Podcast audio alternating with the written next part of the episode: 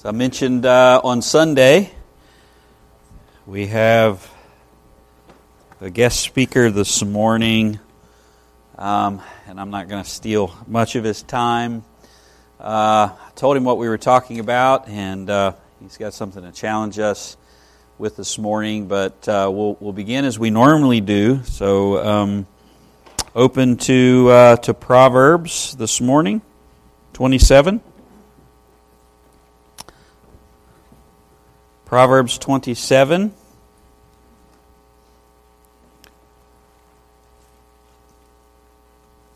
It's the 27th. And I just found out last Sunday that it's it's leap year.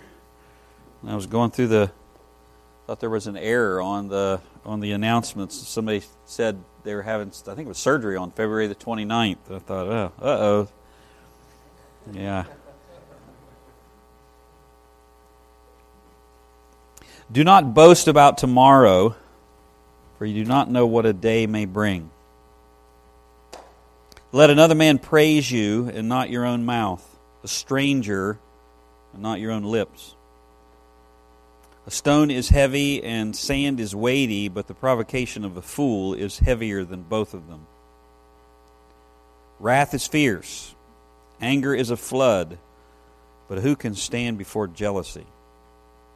Better is open rebuke than love that is concealed.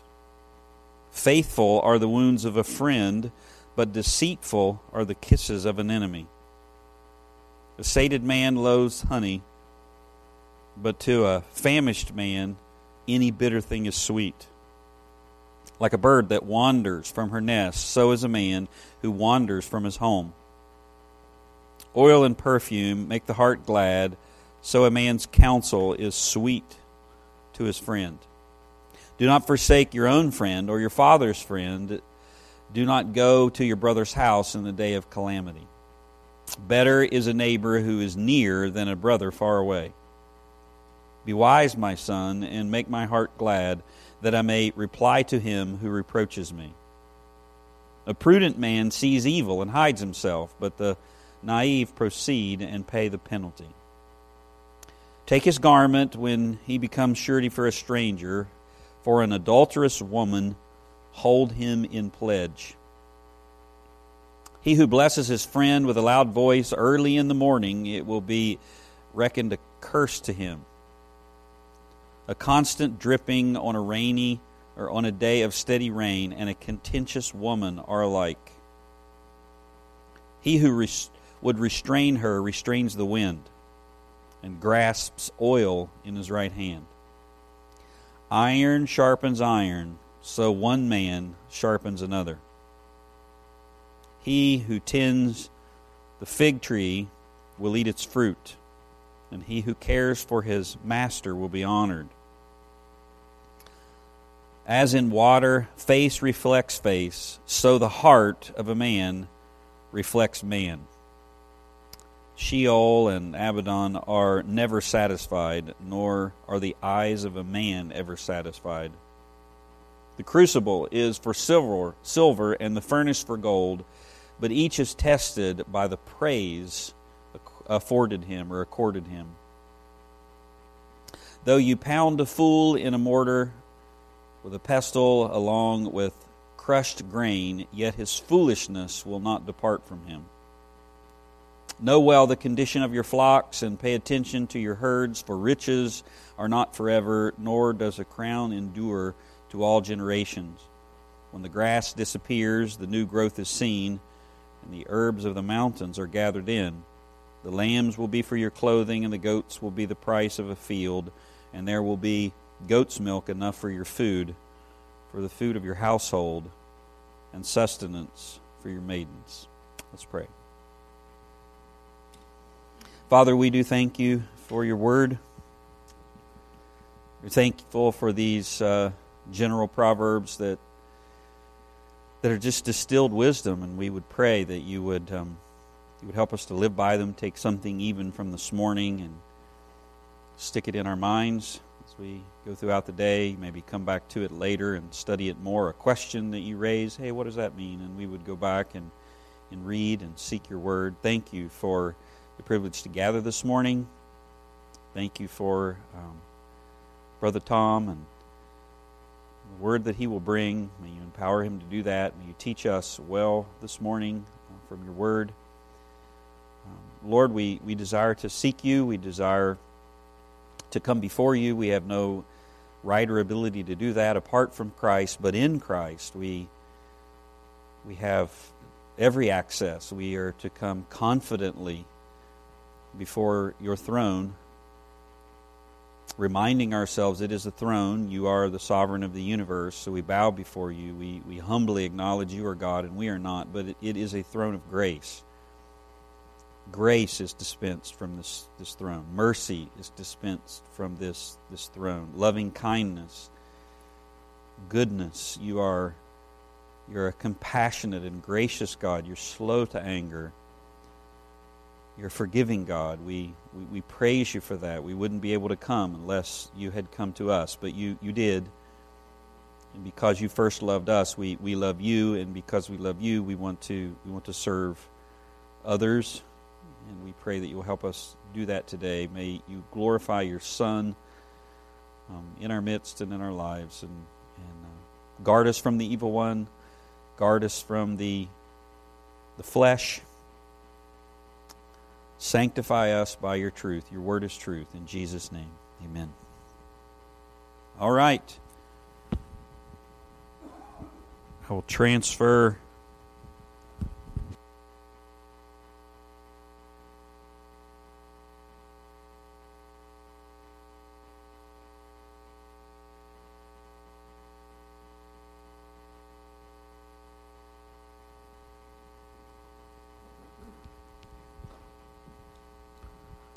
Good morning, man.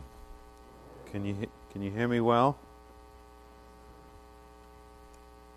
Um, it is a great privilege for me to be able to bring the word to you this morning. If you'd open your Bible to 1 Corinthians chapter 15, I want to talk to you about being in resurrection mode. Some of you felt like you were resurrected this morning when your alarm went off, right? You were dead and then a few moments later you were uncomfortably alive. But there is coming a day when you'll be a, uh, alive but no longer uncomfortable. and I want to point you to that day. How would you spend the last 24 hours of your life if you knew that this was your last day? If you knew that tomorrow morning at 621 you would pass into the presence of the Savior, what would you do for the next 24 hours? 23 hours, 59 minutes, and 45 seconds. What, what, would, you, what would you do? It's, it's going, isn't it? Time is ticking away. And uh, that's a, a question that we should give attention to. I believe God would have us think about the resurrection. I want to direct your attention to this chapter. It's the largest chapter in, in 1 Corinthians. It's more, more verses devoted to the resurrection than to any other subject in 1 Corinthians. And Paul in 1 Corinthians is dealing with a church in such a mess that uh, he has to correct them on a whole host of issues. But the, the biggest issue, you would say, that he devotes his attention to is the resurrection. And I'm not going to read the whole chapter to you now, but just to cast your eye over it, if you can, um, if you can look briefly at the the first 34 verses, he, he reminds them of the centrality of the resurrection in the gospel that he preached to them. And then he's dealing in the first 34 verses with people in the church in Corinth, in the church in Corinth, who were denying the resurrection, the bodily resurrection that we have in front of us. You will die unless the Lord comes. You will go to the grave. Your body will be eaten by worms And, but then you'll rise. Your body could be burned to ashes, but you will rise. There will be a physical body given to you by the Lord. And the people of Paul's day, just like the people of our day, mocked this idea. They thought it was ridiculous.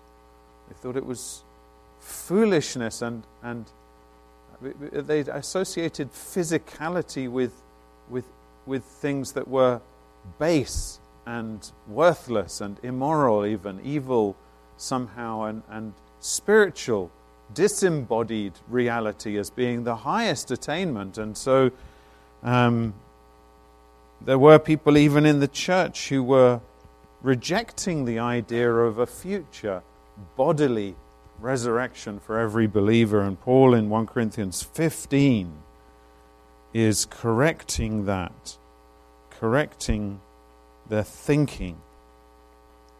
In verse 35, uh, which I'll read to you down to the end of the chapter, he gets to reasoning with them about, um, about this foolish rejection that they were having. Let me pick it up in verse 35. But someone will ask, How are the, how are the dead raised? I mean, how ridiculous. how, how can dead people be raised? And their objection, with what kind of body do they come? You foolish person, what you sow does not come to life unless it dies. You sow seed in the ground, it dies, but it comes back to life. God can do that, says Paul. Verse 37 And what you sow is not the body that is to be, but a bare kernel, perhaps of wheat or of some other grain. Body can, uh, God can change something very basic, like a seed, into an oak tree, an acorn into an oak tree. God, God knows how to do that. There's no problem for God. But God gives it a body as He has chosen, verse 38. And to each kind of seed its own body. For not all flesh is the same, but there is one kind for humans, another for animals, another for birds, and another for fish. God can make all kinds of bodies. What's your problem with God giving us a resurrection body? God, God can give can make all kinds of bodies, can't He? To suit the environment. There are heavenly bodies, verse 40, and earthly bodies. But the glory of the heavenly is of one kind, and the glory of the earthly is of another kind. God can even fit the glory of a body to its destiny that He's appointed for it. There is one glory of the sun, and another glory of the moon, and another glory of the stars. The star differs from star in glory. So it is with the resurrection of the dead, says Paul. You idiots. God can do this.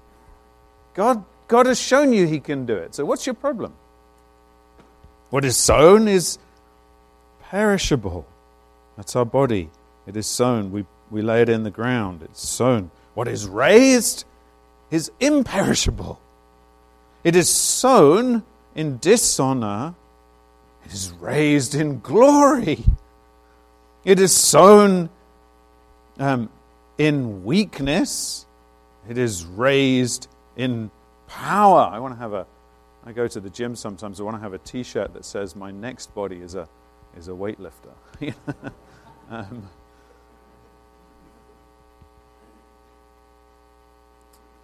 it is sown a natural body. It is raised, listen, it is raised a spiritual body. Is, is that an oxymoron? Is that a contradiction? Spiritual body. We, we're going to have a body, and it's going to be fitted for the spiritual realm.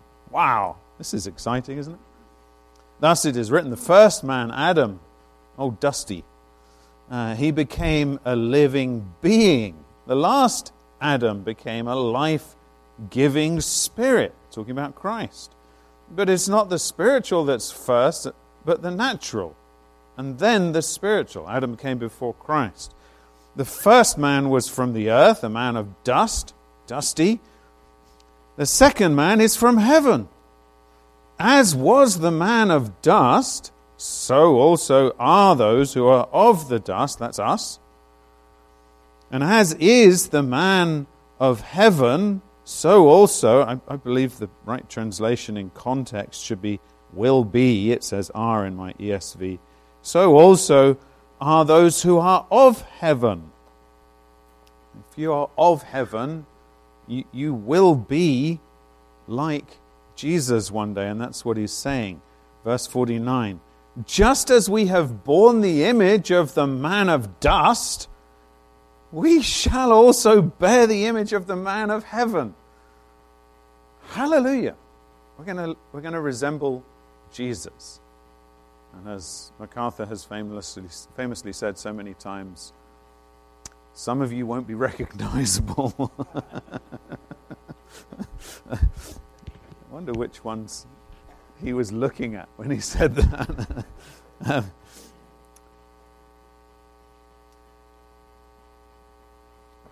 I tell you this, brothers flesh and blood cannot inherit the kingdom of God. You can't, by the way, you can't take that out of context and make that say that we're not going to have a resurrection body, that it's all going to be spiritual and we're going to be floating on clouds. In context, he, he's saying we are going to have a body, but he's saying this flesh and blood that we have now cannot inherit the kingdom of God. Nor does the perishable body that we have now inherit the imperishable. Behold, I tell you a mystery. We can't exactly explain this, but, but this is revelation from God. We shall not all sleep, but we shall all be changed in a moment, in the twinkling of an eye, at the last trumpet. For the trumpet will shout, sound, and the dead will be raised imperishable, and we shall be changed.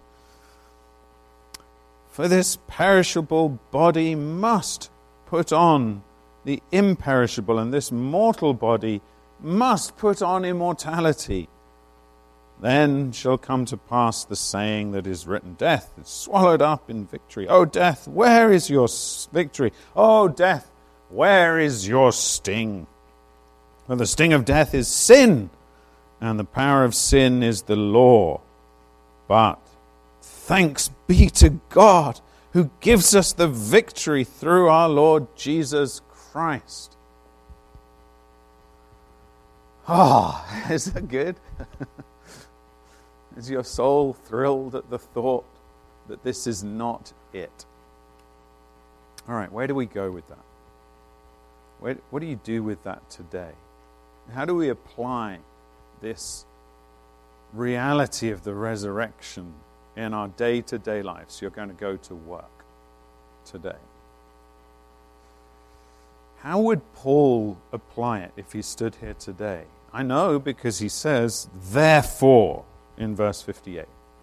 Therefore, my beloved brothers, be steadfast, immovable, always abounding in the work of the Lord, knowing that in the Lord your labor is not in vain. Let's pray.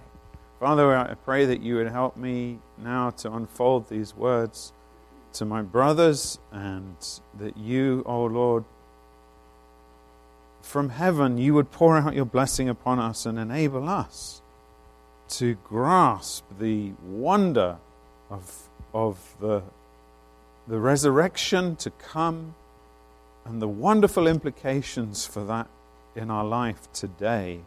We ask it for Jesus' sake. Amen.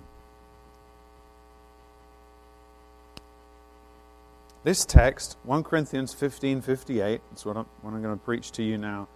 Um, it tells us how to live out our lives in the light of the resurrection. I've called this resurrection mode. Do you have a, do you have a mode that you switch into in finals week? Finals week mode? Um, that zone your game face is on you w- wouldn't you love to have a switch somewhere? The way you could just kind of push that switch and work like that all the time, I mean, how much would you get done if you could work like that? I prayed many years ago that God would make me busy. Um, I have confessed and lamented and um, agonized over a tendency to be lazy, a tendency to be someone who lets time pass. Um, God answered my prayer exceedingly abundantly above all that I could ask or think. um, uh, and I got busy, but I'm, I'm grateful because if I just have time and I don't have stuff that I have to do with it, I, I, I just find, I look back and I say, I, waste, I wasted it. I, don't, I have to have direction, I have to have external structures.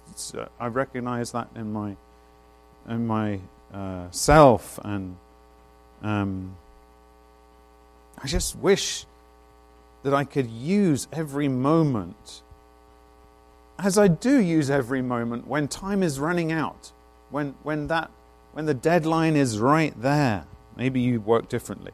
Some of you are, uh, are much better organizers and planners, but you have that sweet spot, that, that place that you can get into when, where you are most productive and um, yeah, don't you wish you had a switch?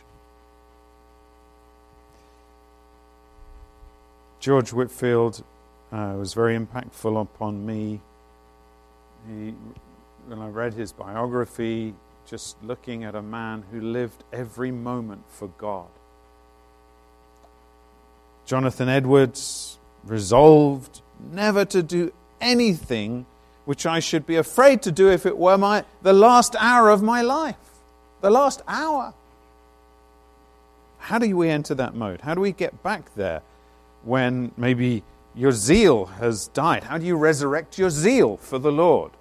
Um, it's a, I'm going to say it, it, it's about entering resurrection mode. And how do you do that? Well, our text tells us. I'm just going to walk you through the text and give you the three R's of resurrection mode. If you're taking notes, um, three words to kind of get yourself to think about, to get yourself into resurrection mode. Uh, the first is reality, the, the second is responsibility, the third is reward. I want you to think about these words reality, responsibility, and reward. The reality, you have to think, you actually have to think about the reality of the resurrection. The rea- it is real. And, and I get that from the opening words, therefore, my beloved brothers. Um, verses 1 to 57 tell us that the resurrection is real and then Paul in 58 says, therefore, and that's pointing us back. It's so then. If, for those of you with Greek, hoste, adelphoi mou. Hoste is introducing the logical inferences of everything which has just gone before. Uh, actually, it's a familiar phrase in Paul's writings in, in 1 Corinthians, 1 Corinthians 11 33, uh, so then, my brothers, he uses that to introduce the logical inferences, the practical application of what he's just been talking about, about their abuse of the Lord's table. And then in 14, uh, 39, so then, my brothers, the exact same phrase, um, earnestly desire to prophesy and so on. Point is that Paul is, in his, in, in his way, pointing back to what he's gone before, and he's introducing now the grand conclusion. Here it is. Um, and and, and uh, my, my point is okay, we actually do have to think back on everything that's just gone before, the reality of the resurrection. Now, the reality is, painfully, you don't. Right? I mean, if I had to say confession time, you don't. You go to work today, you go to work normally, and it's just work. You've just got jobs to do. Are you thinking about the resurrection?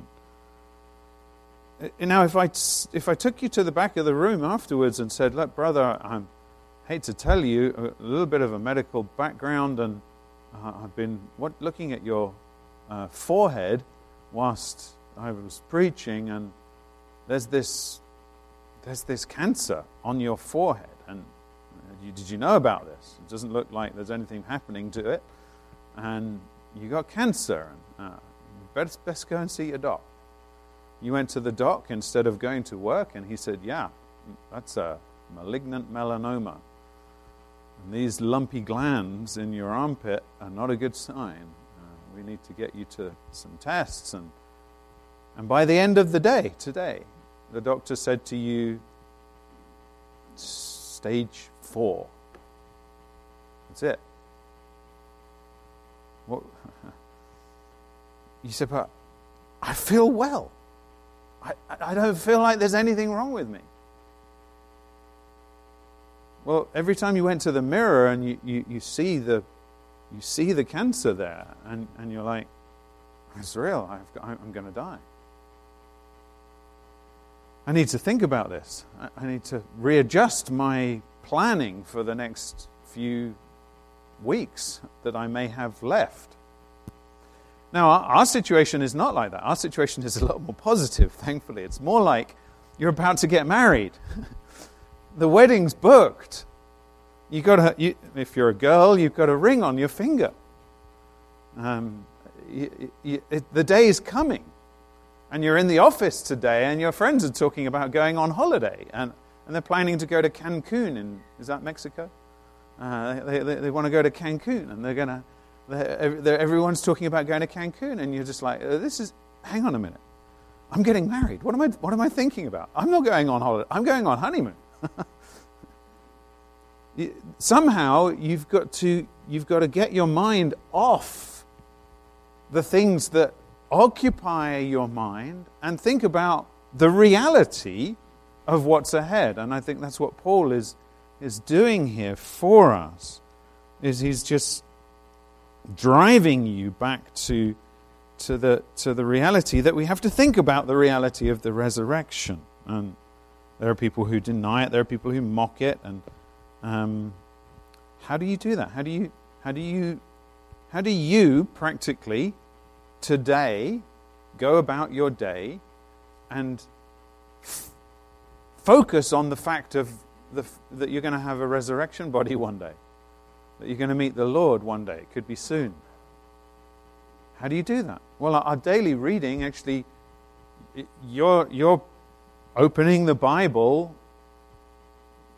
That ought to do that for you.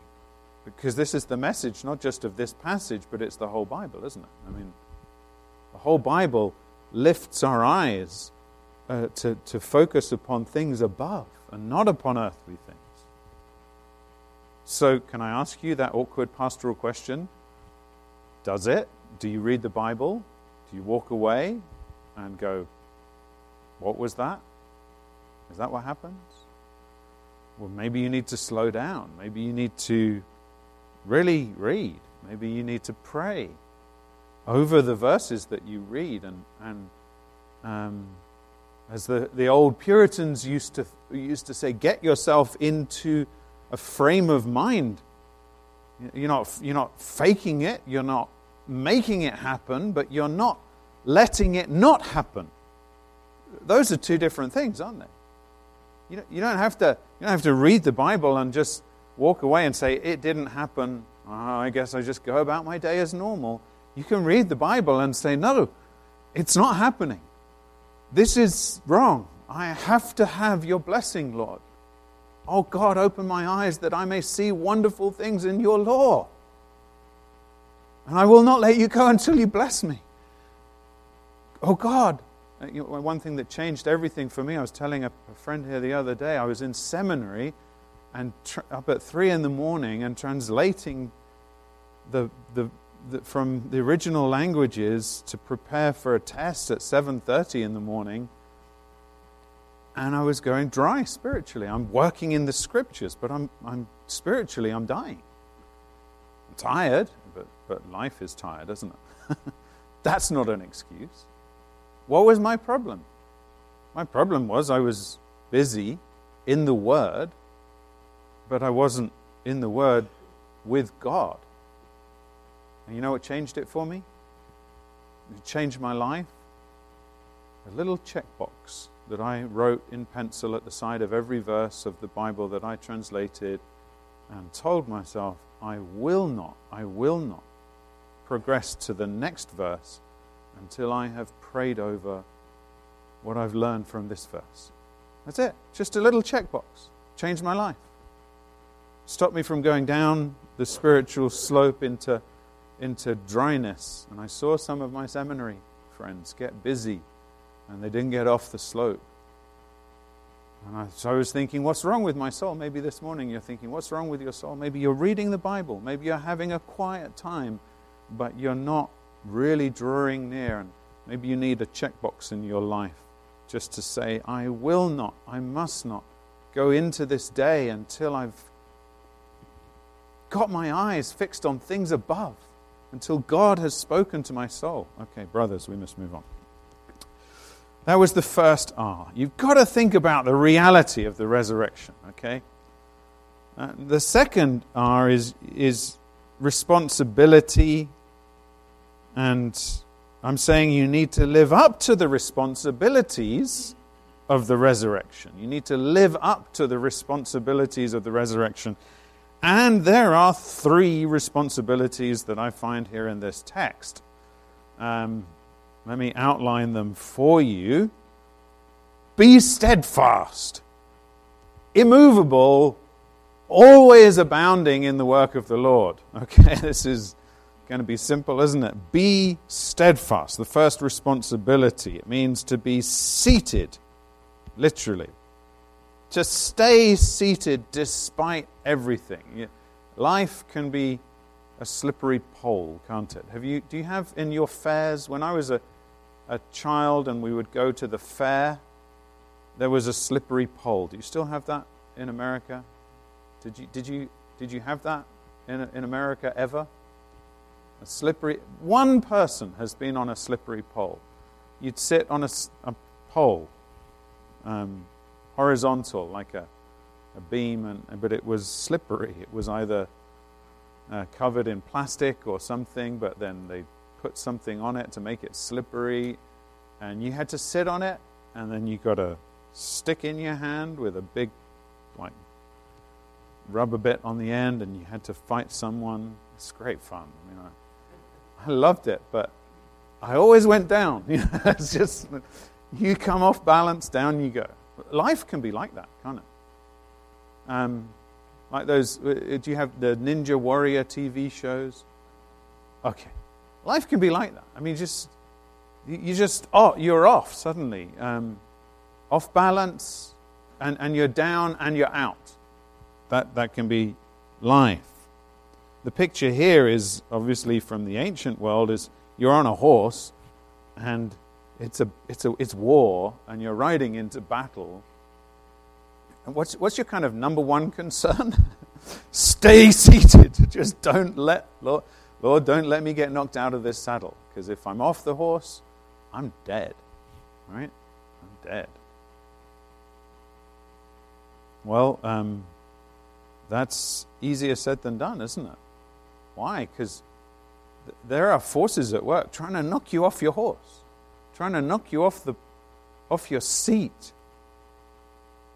The world, the flesh, the devil is trying to unseat you and Paul is saying, brothers, stay in your seat.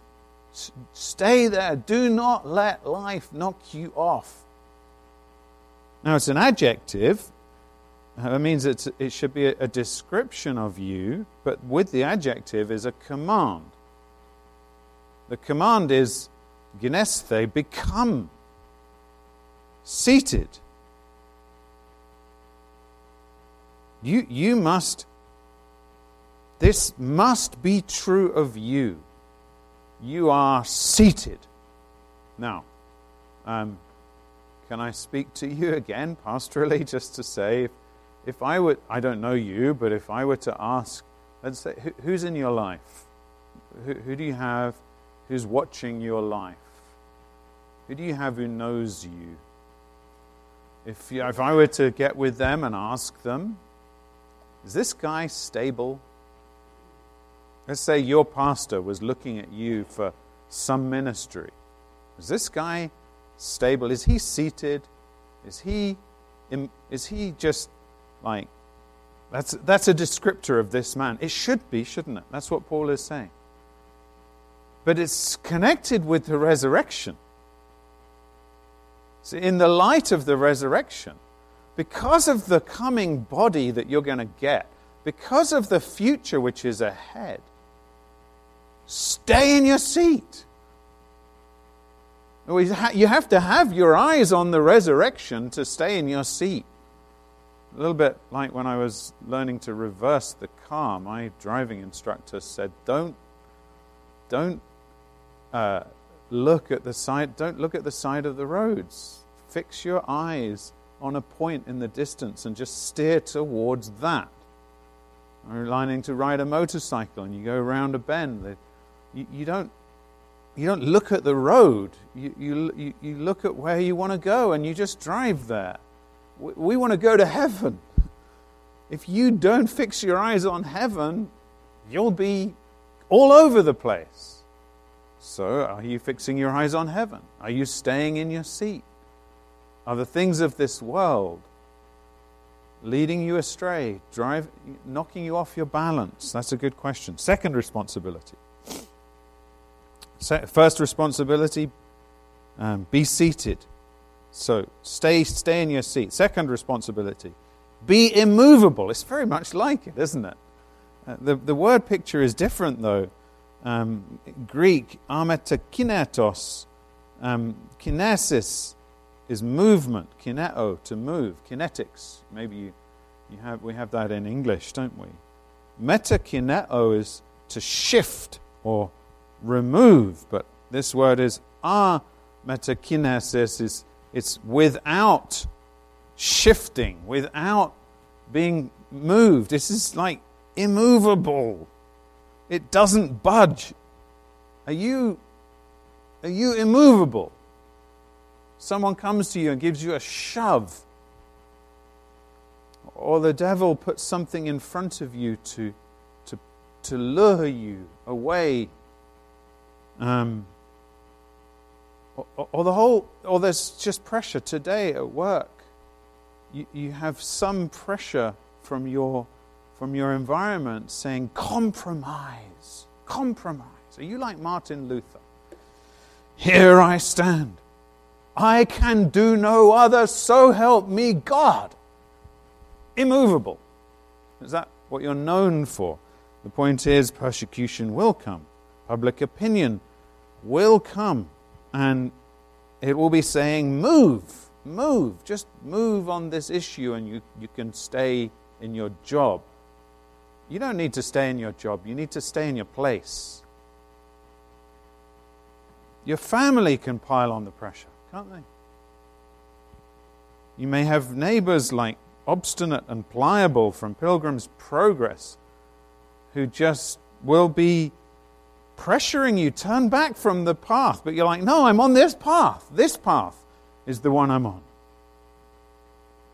You, you must be steadfast, immovable, immovable. Now, the third responsibility always abounding in the work of the Lord. Now, here we go. You're going to work, aren't you? and this is just the ordinary word for work. But it says of the Lord. And you say, but I I don't do the Lord's work, I just go to my job. And, and, and, and well, hold on a minute. There are souls to be won, aren't there? Do, do you work on your own in a field? There are prayers to be made. Uh, for souls to be won, you have neighbors, you have family members, perhaps. You, you have brothers and sisters in, in the church to be built up, to be encouraged. There's work to do, isn't there? There's work for you to do today for the Lord. You have gifts that God has given you to serve Him with. He hasn't given you gifts to, to, to just for your sake. The gifts that He gives, 1 Corinthians 12 7, are for the common good. You have a spiritual gift. If you're a brother, a brother in Christ, You have a spiritual gift which is for the body. So there's work for you to do with your gift from God for the sake of the body. Now, the question is are you looking at your life today and saying, okay, I, want, I have work to do today for God? Or is, is, is today just Tuesday? This is like, this is my, this is my job day. Sunday is when I serve the Lord. Or, is, that, is that what it's like? If this is true, what it says in the Bible, you are on mission you, you're, you're, you have been commissioned by God to make disciples. You, you've been given a job by God to carry out one another commands, right? It's not, these are not optionals. There are commands for you to, to, to fulfill towards one another. So today you have work to do for God. What is it? What, what would God have you do? I'd like to sign, sign you up. I'd like to pass around a clipboard. Do you pass around clipboards still in this church? Uh, there must be an electronic version of that. I'd like to pass around a clipboard that says, um, I sign up for permanent missionary work. And you could put your name and tick the box. Check the box. That's what you say over here, isn't it? Check the box. I don't have to, though, because you're already signed up, aren't you? You signed, you signed your name when you said, Jesus Christ is Lord. That was your signature. You said, I want to follow Jesus. That was your signature on the page where, where the, the, it wasn't even small print, it was there. I am a follower of Jesus. I'm on mission. Jesus said, Whoever does not gather with me, what? Scatters. Are you gathering? Are you on mission? Is your workplace a mission field? Do you have work for God to do? Are your neighbors at your mission field? You are the light of the world, said Jesus. Are you shining today? Is that you, do you realize that that's your job? You go, I, I have to shine the light. Um, so I, I, I, don't know how. I, I mean, I'm just like, you know, Steve. I met Steve earlier, uh, and Steve's work was in a, a construction plant for Honda, making Honda vehicles, the Honda Accord, right? How many of you drive Steve's cars? Um, I mean, how do you how do you do that? I remember a guy in our church his job was in a factory, um, this is years ago, making plugs for sockets. What do you call those over here? Outlets, not sockets, right? You call them plugs that you put in? We have fuses in our plugs, so it was a, it was a complicated process. You know, assembling like more than one plastic part there. But that was his job every day, working on a machine, just assembling plugs. It's so noisy, he couldn't talk to anybody just because it's a factory, it's noisy. He would clock in, he would work his shift, he would clock out. How do you do that for the Lord? How do you say, I'm, going, I'm working for God? Well, whether you eat or drink or whatever you do, do all to the glory of God, right? I mean, can you make plastic plugs for the glory of God? Yes, you can. And it's all to do with what happens in here, isn't it? It's your, it's your ambition. You can go make money. You can, you can work the stock exchange for the glory of God, or you can be doing it for your sake, for your glory. Are you, but who are you working for today? Whether you eat or drink or whatever you do, Paul would say, always abounding in the work of the Lord. Always is really really a big word, isn't it? Always, at all times, literally. Abounding. Abounding is, is over abundantly. The idea is too much. Too much. When I look at churches, um, Again, I don't know you, and your pastor hasn't been complaining to me about you. So if this stings, this is from God, not from him, not from me. Um, but I know churches. Uh, I, I guess you're here at six o'clock in the morning for a men's meeting, so you're probably a different group of men. But maybe there are some in this room. And your wife works really hard for the Lord. And you just show up because you've got your work that you do. But your wife's all in. That's really painful as a pastor to watch men like that. And, and, and they said, Well, but, you know, I do, I work. I work. My wife doesn't work. All right, maybe you need to talk to your wife. maybe you need to sit in her shoes for a few days, but um, there are men like that. I hope it's not you, brother. If it is, um, you know, when, when, when, when we've done our, our work, what is it that stops you working for the Lord if you're just making plastic plugs? You've got time outside of work. What stops you? You say it's too much. Well, the idea here is abounding, and the idea in that word is, is kind of like too much. It's, it's, it's, it's like overly much. What stops you? Well, uh, John MacArthur, I think he nails it. He says leisure and relaxation are two great modern idols to which many Christians seem willing to bow down. Uh, when I asked our church, we, we have a like a midweek meeting, but it's for discussion about the sermon. Uh, a long time ago, I preached this back in 19, uh, 1917. Back in, I wasn't alive. back in 2017. Um, I preached this in our church, and uh, then again in 2021, I figured they needed it. After COVID, we needed a bit of a slap to get us out of lockdown mode, so I preached this sermon again, and it was very interesting just to hear the discussion about this. This that quote from MacArthur seemed to do more than my whole sermon.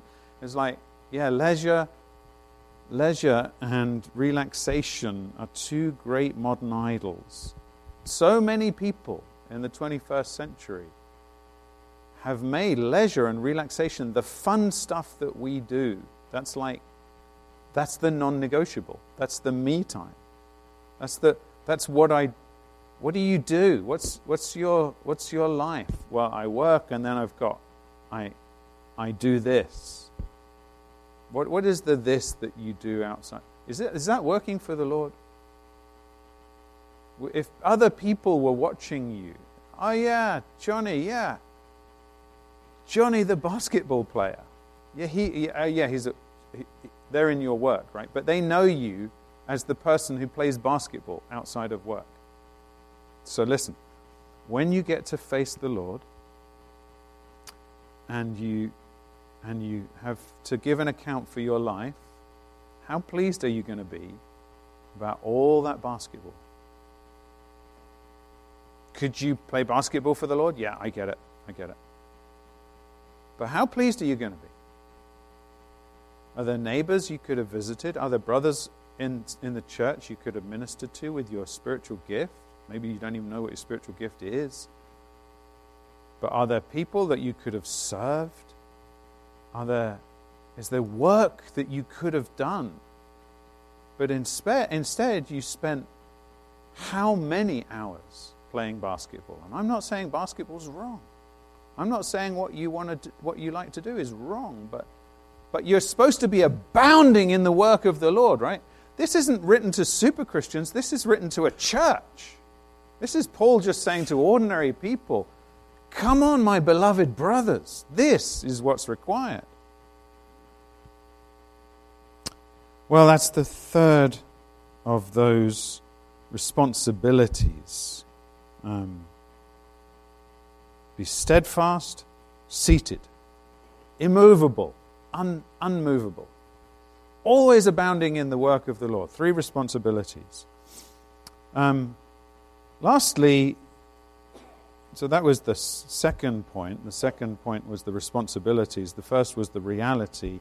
Now, the third point, in closing briefly, the reward. The reward. Three things to consider here to fix our minds on the reality of the resurrection, the responsibilities connected with the resurrection, the re- connected with the rea- reality of the resurrection, and now the reward at the resurrection. I want you to consider the reward at the resurrection.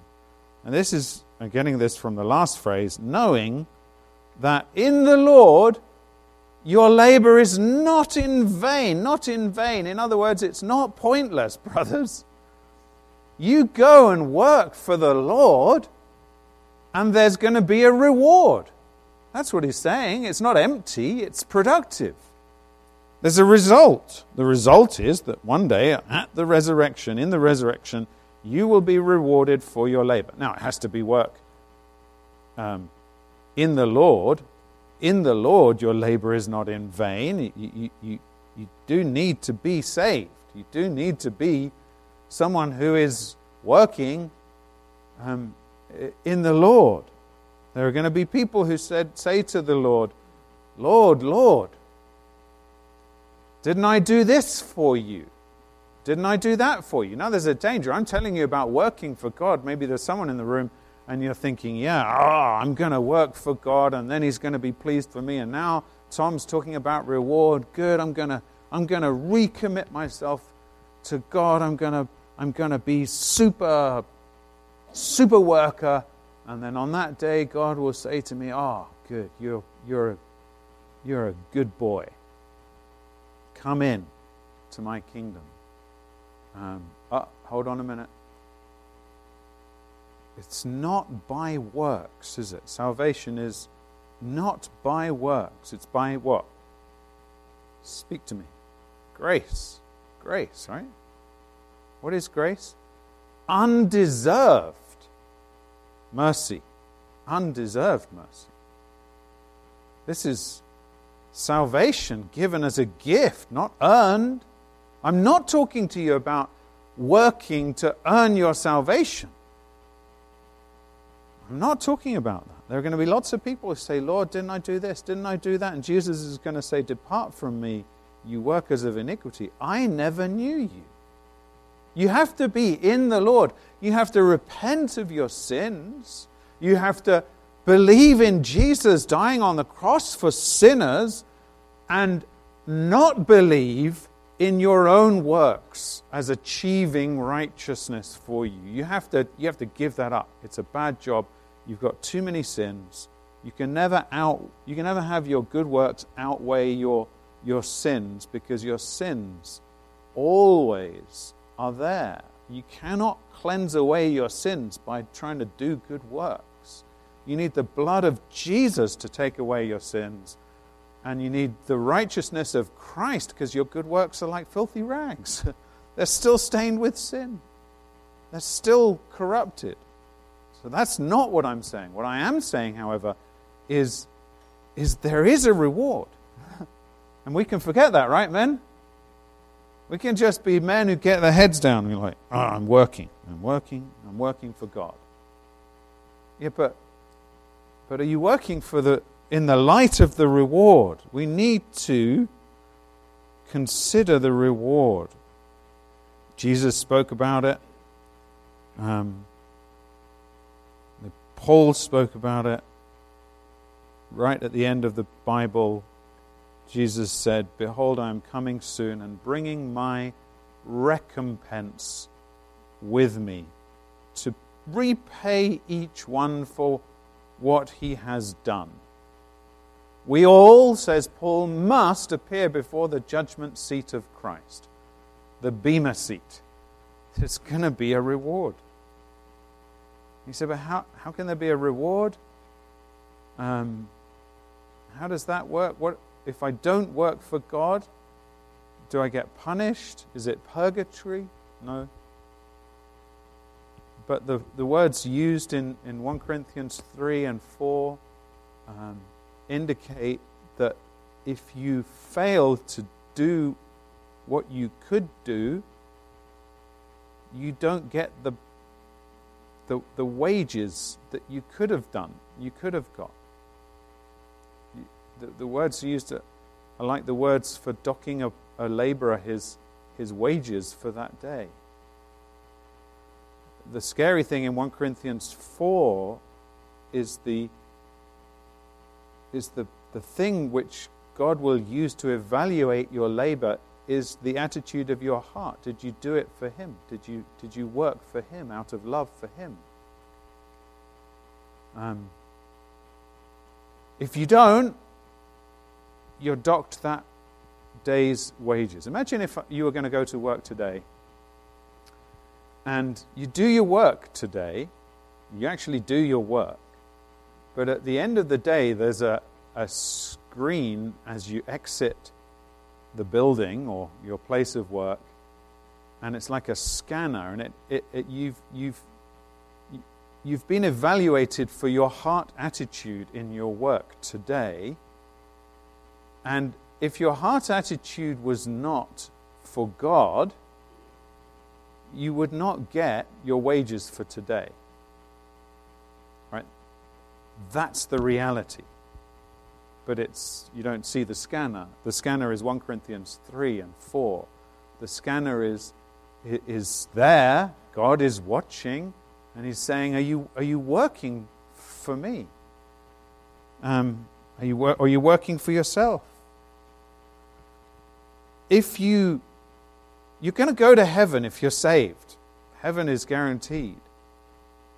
But there are rewards that last throughout eternity for every last little bit of labor, Jesus said, a cup of water, a cup of water that you give, you will not lose your reward. If you're doing it for Him, for, for one of these little ones, you will not lose your reward. Uh, again and again, the New Testament holds out, out, out to you the hope of the reward at the resurrection. Now, the question is are you going to work for Him? Are you going to work in the light of that? If you if there was that scanner and you walk past it on the way into work today and you, walk, and you know you're going to walk past it on the way out of work today, would it change your attitude to how you work today? So I'm saying it's there. I'm saying, brothers, uh, you, need to, you need to work today in the light of the reward. So we're done. Um, three R's of the resurrection mode. First of all, think about the reality the reality of the resurrection. Therefore, my brothers, you've got to pull your mind from all the daily stuff and think about the reality of the resurrection. Secondly, the responsibility. You have to live up to the responsibilities of the resurrection, all three of them. Be steadfast, immovable, always abounding in the work of the Lord. Thirdly, and finally, the reward. You need to take time to consider the reward at the resurrection, knowing that in the Lord, your labor is not in vain. Father, I pray that you would use these words today for all of us. Oh God, change our hearts and our minds by the power of your word. Fix our eyes on things above. Enable us by the power of your Holy Spirit out of love for you, out of gratitude to you, to labor for you today. In all that we do, doing it for your glory, we ask in Jesus' name. Amen.